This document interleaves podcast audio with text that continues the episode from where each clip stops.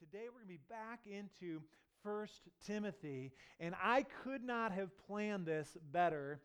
Well, I didn't plan it. It just happened by happenstance that on the Sunday when we're coming together and our families are here together, that we would have a family service talking about issues of the family. How many of, our, of you are a part of a family? All right, that's everybody, right? And what we're going to see today in 1 Timothy is we're going to learn how to relate with one another. If the goal is to be healthy, to have a functioning family, to be solid, to be a godly family, then there must be a means or a way for confronting or dealing with wrong behavior.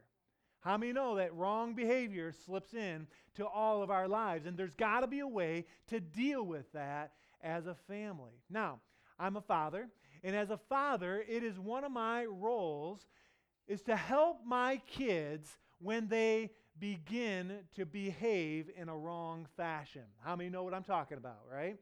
And if I don't, if I don't discipline one child when they're screwing up, the other children will follow as well in their footsteps. How many have seen that or know what I'm talking about, right? And so we need to address the actions of our kids and the attitudes. But the question is is how do I confront that? How do I deal with that bad behavior? And as a father, that's something I've got to grapple with. Now, how many kids are here? All right. If you're a kid, just raise your hand. And that should be all of us, right? Because we all are a kid at some point, right? We all have parents, even if they you know, aren't still with us. But how, the other part is how does a child hold their parents accountable as well? How does that work? And I was planning on sharing just a personal story. My daughter is 16 years old now, and she's driving, doing a great job. And I'm, in some way, so very thankful for the mild winter, right? And uh, she's doing great. But it was interesting is as she started driver's training, and as she took the wheel on her own, now when she drives with me, she often will say, Dad, you know what the speed limit is, right? Or that, you know, Dad, that was more of a rolling stop.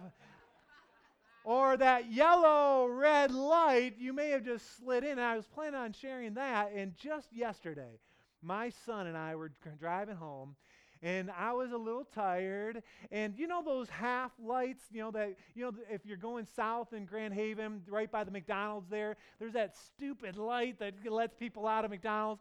Well, I knew that, you know, I was aware that there wasn't anyone coming out of McDonald's, and I really wasn't thinking all that much. And I'm just driving, we're just kind of hanging out, and we weren't even even talking. And I, you know, the light turned yellow and I just kept on going. It turned red and I saw it turn red. So you know I'm really guilty, all right? And I, I get that. But what does my son lovingly say? says, Dad, you know that was a red light. And I'm like, I didn't, I, he was, I thought he was playing a video game. and I'm like, I didn't even, I didn't even know. But it's like, oh my goodness, how does this happen? Well, as children, and this is important for all the kids to understand, there are times we will need to hold our parents accountable. And we were going to talk about how to do that. Now, for those of us that are married with our mates, if you love your spouse, there also will be times where you need to address wrong behavior, actions, or attitudes. And let me just say, I've learned from experience the more love and the more tact you have with that, especially guys, just listen up, the better usually that goes. But the reality is, is we've got to learn to confront wrong behavior. It's easy to say, ah, I'm not going to bother, but that's not best. Correction may be needed, discipline may be needed in all of our families. How many know what I'm talking about? It's just the truth. It's part of our human nature. Well, the same is true within the spiritual family, within the church. And there's a simple formula in 1 Timothy chapter 5 in the first two verses that we're going to see this morning. And the reality is we cannot or we should not turn a blind eye to wrong behavior. We cannot afford to tolerate disobedience. In fact, turn with me to 1 Corinthians chapter 5.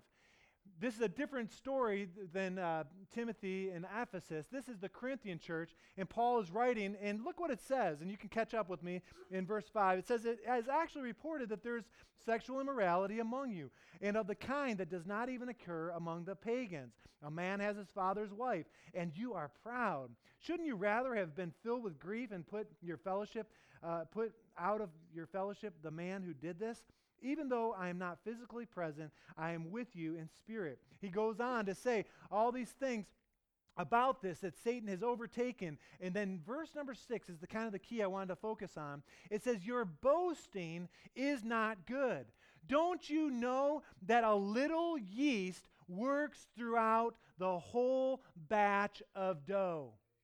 In other words, within the church context, if we allow wrong behavior, something sinful to, uh, to kind of fester, it will be like a disease. There will be sickness and right attitudes and wrong attitudes, or right attitudes will be dismissed, and wrong behavior and wrong attitudes will follow, and others will see it, and they will follow in those ways.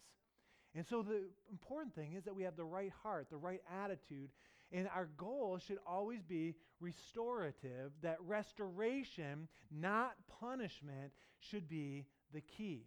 Now, in the first few verses, first two verses in 1 Timothy 5, we see a very simple, straightforward, very direct, yet instructive um, uh, passage that talks about confronting sin or wrong behavior within the spiritual family, within the church. And so the theme is confronting sin within the church. And it's interesting, that there's nowhere else in, the, in all of Scripture that deals with this particular topic in the way that it does. But it's very, very important. And, and, uh, and it's interesting uh, to study, and that's what we're going to try to do this morning. Now, give you a little history. It's been a while since we've been in 1 Timothy. Remember, Timothy is pastoring in the city of Ephesus. Paul, the Apostle Paul, sends him a letter. This is the first, actually, it's the second of three letters, uh, but the first one is not recorded in Scripture. Uh, but this is a church that is facing a lot of issues. And we've talked about it. There were some serious sins in uh, in the church at Ephesus. In chapter 1, they were abandoning purity, they, they were turning to godliness or to ungodliness. Uh, it says late in chapter 1 that they had shipwrecked their faith. In other words, they had fallen away from their first love, from their faith. Chapter 2, they were dealing with immodesty. Chapter 3, there were standards by the leaders that they were living lives that were not qualified to serve. And they're, they're having t- a tough time with the leaders. Chapter 4, the things that they were teaching were wrong, uh, were false doctrine, demonic, in fact, in some cases. Chapter 5, which we'll see next week, that the older women were living, were not living as they should. They were just living for themselves, for pleasure. Men were not providing for their families, and older men needed uh, some correction. And so there were a lot of issues there. And in chapter 6, when we get there uh, before Easter, that's our goal, is to finish up our study in 1 Timothy. They were proud and arrogant. There was envy and strife. A church family that needed correction was this church in Ephesus. And Timothy would have understood that discipline was in order he would have been able to look at the Old Testament and say, you know what, I need to deal with this. He would have understood that Proverbs 15:32 that says, He who ignores discipline despises himself, but whoever heeds correction gains understanding. In uh, Proverbs 19:25, same idea. If you uh, don't discipline, or out of discipline, you gain knowledge. You gain wisdom in uh, chapter 15, verse 31. In Proverbs 6 23, it says that discipline leads to life, a happy life. I think it says in the new or in the uh, message Bible. If you want to be happy, discipline needs to be a part of your life. And Timothy would have known this, but Paul helps him to deal with this. He helps him along the way to deal with, to eliminate sin, to eliminate this wrong behavior. And the key behind it all is love. And, uh, and the thing I want you to know, and, and I'm going to ask that you stand, and it's only two verses, but it's going to get the wiggles out for the little kids and for the big kids here. So just stand with me. Uh, 1 Timothy chapter 5, 1 and 2. God wants to eliminate sin within the church. That's the big idea of today. And so, it, with you turned to 1 Timothy chapter 5, we're going to read this, and let's do a little exercise together. We're going to read this together, all right? It's not very long, and we're reading out of the NIV. If you don't have the NIV, just look on the screen, and let's read this together, kind of in time if we can, all right? So it's not horrible, but this is what it says. It says, Do not rebuke an older man harshly, but exhort him as if he were your father. Treat younger men as brothers older women as mothers, and younger women as sisters with absolute purity. You guys sound pretty good. Let's pray. Lord, we ask that these two verses would sink into our hearts. And Lord, that it would really help us to deal with confrontation and to really work uh, in our lives to see your glory. God, I pray that we would not only understand, but we'd put into practice what we're going to hear today. And Lord, let it make a difference in our work and in our home and wherever we go. God, we pray this in Jesus' name. And all God's people said, Amen. You can be seated this morning. There are two verbs that are really important to see in these two verses. The first verb is the verb rebuke. And it, in the Greek, it's the only time that that word is used in the entire New Testament. It's very unique, and it carries the tone of using violent force or being harsh. And so when it says do not rebuke, it's saying you should not hammer on or approach confrontation in a brutal type of fashion. So the first one's rebuke. The second word there is exhort. It's a verb that carries a military term, it's kind of a military term, to encourage us to the point of victory. The way I like to see it, it's a strengthening or an encouragement, a coming alongside exhorting. So it says, do not rebuke, but exhort. So when confronting an area of sin or wrong behavior, in someone else's life, we don't carry a big hammer looking to whop people, right? Instead, we come to them as an encourager, as an exhorter, as to strengthen them. We see in Matthew chapter 18 a model of how to confront others, those that have offended, those that are in sin, those that have wrong behavior in their lives. We see that that uh, that some would say, "Well, it's not my business," or "It doesn't bother me." And I would say, look, when we notice sin within the ranks here at the Gateway Church, we should consider each other as brothers and sisters, as family, and we cannot turn a blind eye to it. Just as you would be concerned about any family member, you should be concerned with those that are displaying negative patterns in their lives.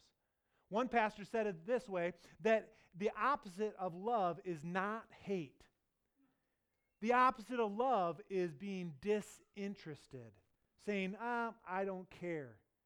When you say, I don't care, or it doesn't bother me, or it doesn't affect me, in, the, in this context, that is not loving.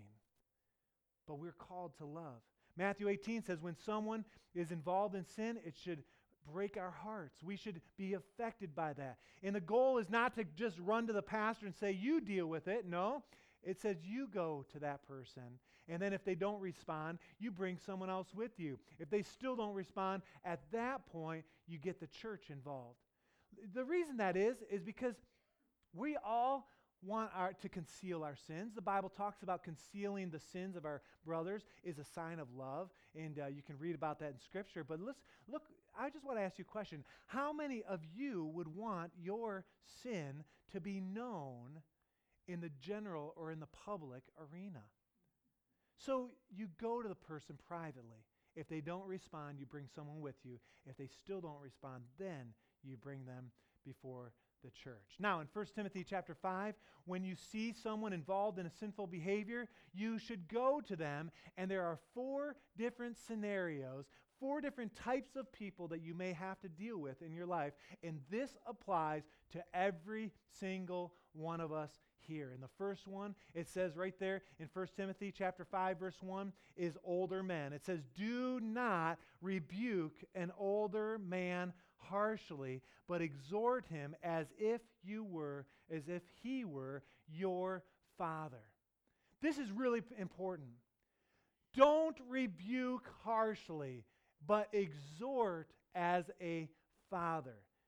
The key here is respecting those that are older, older men in particular. You respect them enough that you don't come hammering on, but instead you give the benefit of the doubt. When you address an older man, you want to seek to understand. You want to try to be helpful. You want to say, How can I lift you up? How could I honor you? And by the way, that is not a new idea in the New Testament. That is something that is seen throughout Scripture to give those that are older the proper respect. You treat older men as fathers. Now, I grew up in a healthy family, and I, I, can relate to this. If you didn't grow up in a healthy family, or maybe you have a hard time respecting your father, I want you to put in there your heavenly father who is perfect. We need to treat others older than us with tremendous respect. The second area is with younger men. Look what it says. It says, Do not exhort or do not rebuke an older man harshly, but exhort him as if you were your father. And then it says in verse 1 at the end, treat younger men as brothers. Now, the key here, when I was reading this verse, is I'm thinking, okay, I know what brothers are like. The Bogard brothers are sitting right next to each other, and I've seen them work it out. I've been on a mission trip with them. When they have confrontation, they just go at it, right? No, just that's not what we're talking about. We're not talking about a wrestling match here.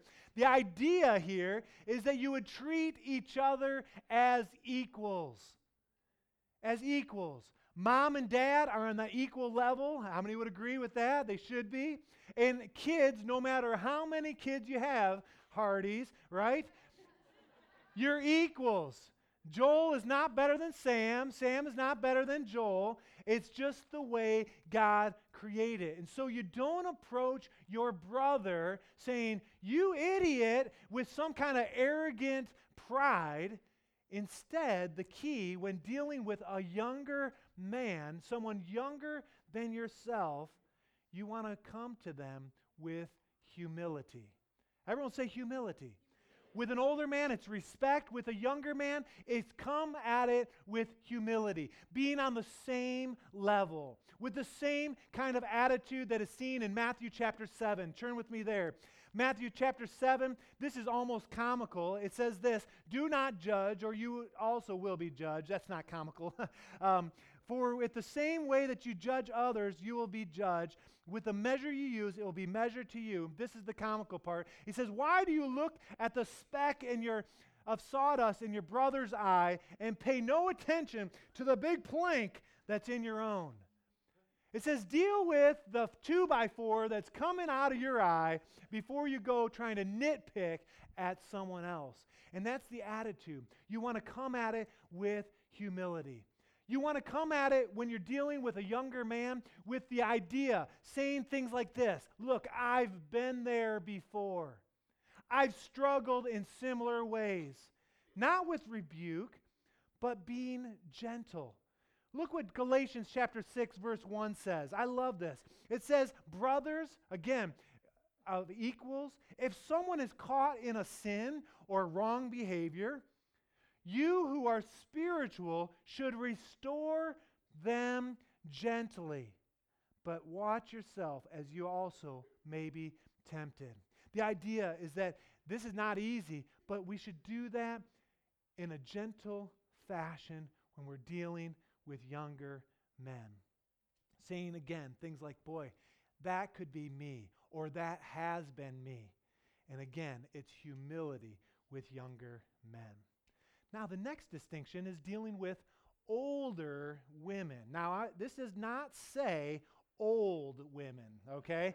and uh, look what it says it says older women as mothers. You treat older women as mothers. You treat them as mothers. Now, that again speaks to proper respect. You want to honor your mother. I don't know about you, but growing up in my family, um, my mother, uh, in many ways, until I got older and really saw the truth, and boy, I, I can't believe I just said that. But uh, uh, my mom could do no wrong. I don't know about you. Some of, some of the kids here, you know what I'm talking about. You look up to your mom, you don't see the faults of your mom. Now, I understand as we get older that older women sin too. Maybe not here in West Michigan. I don't know. But older women sin as well. And so when that happens, when there's wrong behavior with older women, what do you do? You come to them with gentleness. Again, not harsh, not being unkind, not exposing their fault. You be loving, you're gentle, uh, Paul dealt with this in the, some of the other churches. In the church of, in uh, Philippi, chapter 4, he was dealing with older women. In the first three verses there, you can read about that later. And, uh, but the idea there, again, is to be loving, to be respectful, to be honoring in those circumstances. Well, there's a fourth category, and it's younger women. Look what it says, all right? In 1 Timothy. So you treat old, younger men as brothers, older women as mothers, and younger women as sisters. As sisters. Now, I had a sister. I had two of two sisters. And there was a big sense in my family, as much as we, we would squabble uh, like normal kid, but listen, I wanted to protect my sisters. In fact, when my older sister uh, was about to be married, in fact, she got engaged, and the first question I asked her husband to be this is not an exaggeration I said, How are you going to support my sister? I was doing my dad's job, I think. But it was important to me. I wanted to protect her in that. And again, there's respect, there's honor, and there's encouragement. And we're going to talk a little bit more about that with younger women here in a minute. But the idea is that we are a family. And just as you would in your own personal family, we've got to have love be supreme. We want to love older men and younger men and older women and younger ladies. And I want to encourage you at this point to think of people in these four categories related in your life. Now, if you're the oldest person here and you can't think of anyone older, I get it. But other than that, I want you to think of four people, people that you interact with. And the question is is when there is wrong behavior, when there's something sinful that needs to be addressed, how do you approach that in your life? And the reality is you can't say, "Well, I'll let someone else do it." The reality is, if you're aware of it, the loving thing to do is to bring it to the front with respect, with encouragement, and all these things covered in love. Amen? Amen? Amen. Now, there's a little caveat at the end that I didn't read when we looked at younger women. And I want to focus on this because I think it's a big issue uh, for us to be able to get our minds around. It says, Treat younger men as brothers, older women as mothers, and younger women as sisters. And then it says this with all purity. Now, our society really doesn't do us a whole lot of favors in regards to this, but we want to treat younger women with all purity. We want to, I would say the principle is really general. We want to treat women with all purity. And I would say, even women, you want to be pure in the way that you act as well.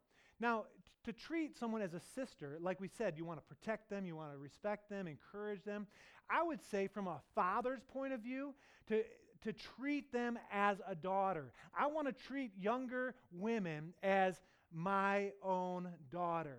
And let me tell you, guys, I am zealous about how others treat my daughter. It is important that they respect her and that they have good boundaries around her. And it is my responsibility to protect her. And I'll promise you this if someone is interested in my daughter, they better respect her. Amen? All right, I'm just saying. Now, the principle is how to interact with younger ladies. And the reality is, is the children here, all right, if you're in Club 252, give me a little wave here. This relates to you. How do you deal with other with others and guys, all the boys here? How do you deal with girls? I've been talking with my son for years. You respect girls, right? We go out, we talk about it. We say, "Look, you you know, you want to be careful. You want to treat them with honor and respect." How many are teenagers, guys here? All the teenage boys, Jack. Jack. How many feel like teenagers still? There you go. There you go. Thank you. Listen, with respect, with honor, but the truth is, it doesn't matter what age we are, the men in the room, we need to be treating ladies with absolute purity. Now, Timothy is receiving this letter, and Paul, I believe there's an undertone saying, look, it will ruin your ministry if you don't get this one right. And we have seen, in, even in our own culture, in the last 5, 10, 20 years where pastors have disqualified themselves from serving because of this issue. And we've got to be careful. And I would say it's not just pastors, it's all of us with all purity. And I want to just talk about this. This is actually something I stumbled across, something that John MacArthur talked about in the 1970s. This is a message that I was looking at and he pulled out a bunch of things, and I condensed it to five when we talk about working with women with all purity. And we're going to close with these five things um, that I've kind of tailored from John MacArthur. The first one is this guys, we have to avoid the look. Proverbs 6:25 says, "Do not let her captivate you with her eyes." In the Bible in Job, it says that Job committed not to look on another woman lustfully. Guys, what that means is we must avoid the second look. Avoid any focus that is sensual in nature. And you need to make the covenant right now to live that way and then to walk that out. This is a big deal. And I would say this if you wouldn't look at your sister, this is the context here, in that way, then don't look at any other lady that way. Amen? Amen. Amen. Number two, you want to avoid flattery or flirtation, flirt- flirtatiousness. Proverbs 5 3 says, For the lips of an adulteress drip honey, her speech is smoother than oil. And by the way, I think this goes both ways. Guys can be a part of this and girls. Proverbs 6:24 talks again uh, that there's a smooth talk or smooth tongue. And what happens so many times, things are rough at home, you know, you're dealing with finances, things aren't quite great, and then you'd show up at work and some lady is saying, "Oh, you're so great. You're so nice. You're always willing to listen. You're so thoughtful. You're so strong." Or man, you're always put together so nice, and then they get home and you know the husband's, you know, sitting on the couch with his belt undone, right? and it looks so much better at work, right? Can I just say that is dangerous? It, we have to be careful with our compliments, with our comments. And I have personal uh, experience with this. I used to be a huge flirt, my wife can attest, when I was in high school. And when I got married, I actually didn't turn it off right away. And it got me in a lot of trouble. And I guess that's all I'll say about that. and I would say this to the young men here, the children, uh, Club 252, teenagers don't don't be flirtatious. It's a mistake. And I've, I've paid and, uh, and I've had to deal with that. And, uh, and that's something I would rather be disinterested or come off as rude than to err on the other side of being overly friendly or to entertain any kind of flattery. Number three. So we're going to look avoid the look, we're going to avoid the flattery. The third is we're going to avoid the thoughts. Proverbs 6:25 says, "Do not lust in your heart after her beauty." Guys, let's just be real. It's sin. Jesus calls it adultery when we look on another woman in a lustful fashion. Avoid the th- thoughts that go sensual. You need to destroy it before it destroys you. And I understand that this is a stronghold for a lot of men in our culture. The thoughts run wild, and it seems at some level to even be accepted. But listen, it is our job as men of honor, young men and older men, to the oldest one here, to take those thoughts captive and destroy those thoughts. And do not entertain those things. Number four. So we're going to avoid the look, we're going to avoid flattery, we're going to avoid the thoughts, and then we're going to avoid the rendezvous. Turn with me to Proverbs chapter 7. This is worth looking at. Proverbs chapter 7, starting in verse 6, tells a story of a young man that gets trapped. It says, At the window of my house, I looked out through the lattice, and I saw among the simple, I noticed among them the, a young man, a youth who lacked judgment.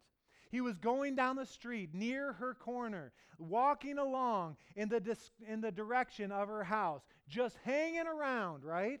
At twilight, as the day was fading, as the dark of night set in. What happens so many times in, this, in these cases is you take chances you, uh, you need to avoid those connections, those hanging around. Guys, the way that translates in my mind, you need to avoid the late night call, or you need to avoid being alone at a restaurant with another lady at any cost. You say, oh, we're just friends, or we're working together. Listen, sit at a different table, honor your wife, if you've got a wife, and even if you don't, be ultra careful. We talk about this on the staff. Pete is never allowed to be alone with another female. I am never allow myself to be alone in the car with another female, period, other than my family. It's just wisdom. Avoid the connection, that rendezvous, and especially avoid her house, being alone. It is not worth the risk. You're playing with fire. If you read through the rest of these verses here, it's, it's, it's interesting how the trap sets in. And uh, by verse 27, it describes the house of an adulterous woman. Her house is a highway to the grave, leading down to the chambers of death. It's a slippery slope. You're playing with fire. Guys, gals, avoid, avoid the rendezvous. You say, oh, that never happened to me. Listen, my, I've got very close friends that have got trapped because of this very thing. It's a slippery slope. It's dangerous. And from a young man to the oldest among us, we must be careful to avoid that. The fifth one is this to avoid the touch. Look at in that same context, Proverbs chapter 7, verse 13. It says this She took hold of him and kissed him. And with a brazen face, she said, and then she goes on and talks about her husband being away, and I've prepared my home. And listen, the moment that she touched the moment that they embraced, the moment that it got too close, too personal, it was all over. It was all over. And I would say this goes both ways. Guys and girls, in this context, we have to be so careful of being close, too personal.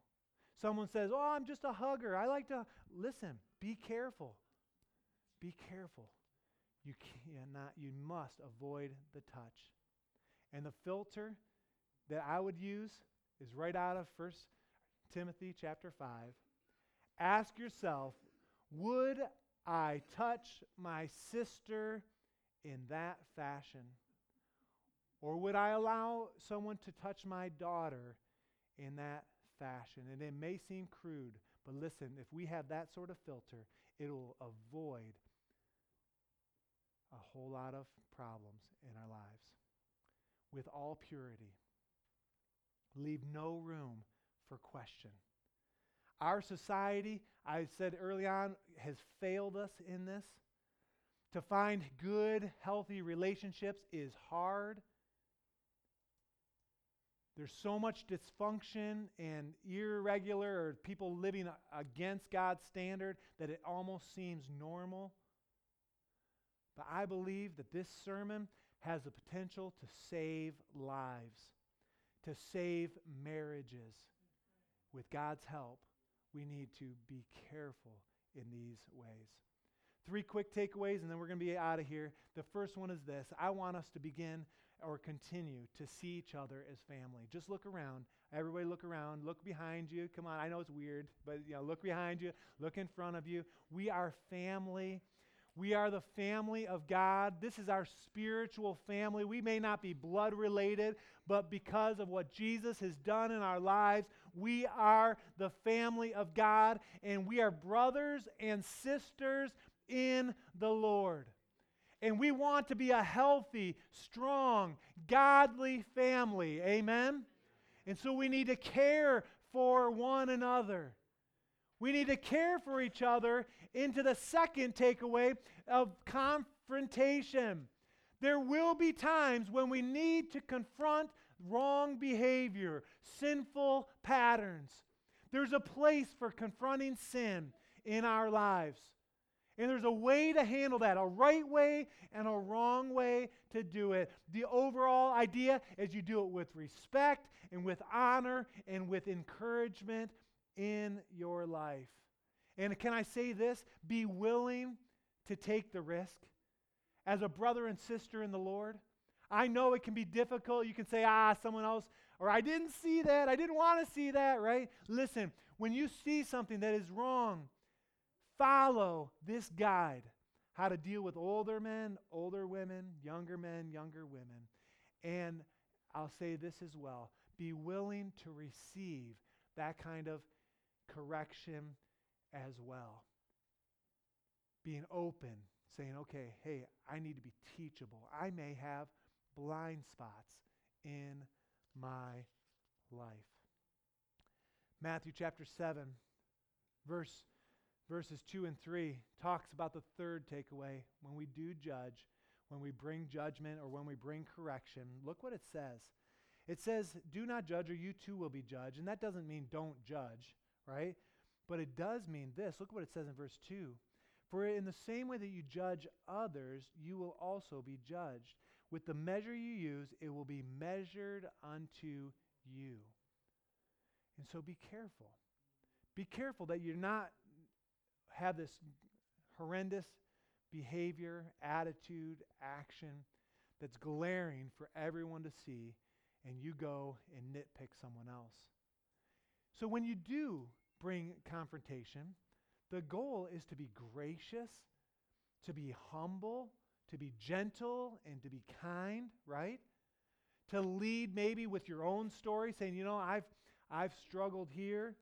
Or I've, uh, I've seen this before, and I'm, I've seen this in other people, and boy, I'm, I'm concerned. Or you seek to understand, say, hey, help me understand why I've, I've seen this behavior or this uh, action. The key in the judging is to cover it in love. Love. And I believe that as we love each other well, I believe that the family will be strong. Will be strong. And so we help each other. We walk with each other. through the thick and the thin. And God, He wants to help us in these areas. And so we can come back to these two little verses for strategy of how to deal with someone older, younger, no matter what the case might be. And we want to pray that the Lord would help us in these things. Amen? Amen? Amen. Let's pray. Lord, I thank you for today. I thank you, God, that your word is so practical. It's so good. And Lord, I thank you, God, that you have given us instruction how to confront others when there's wrong behavior, when there's sinful attitudes. And Lord, I pray that we would humble ourselves first. Lord, we'd seek to uh, examine ourselves and uh, really come clean with areas that are displeasing to you first in our own lives. But then, Lord, help us to be watchful, to be have a mind to care for others as if we were brothers and sisters in the Lord, which we are. God, I pray that you would help us in these matters. And we ask this for your glory, for your honor. In Jesus' name, amen.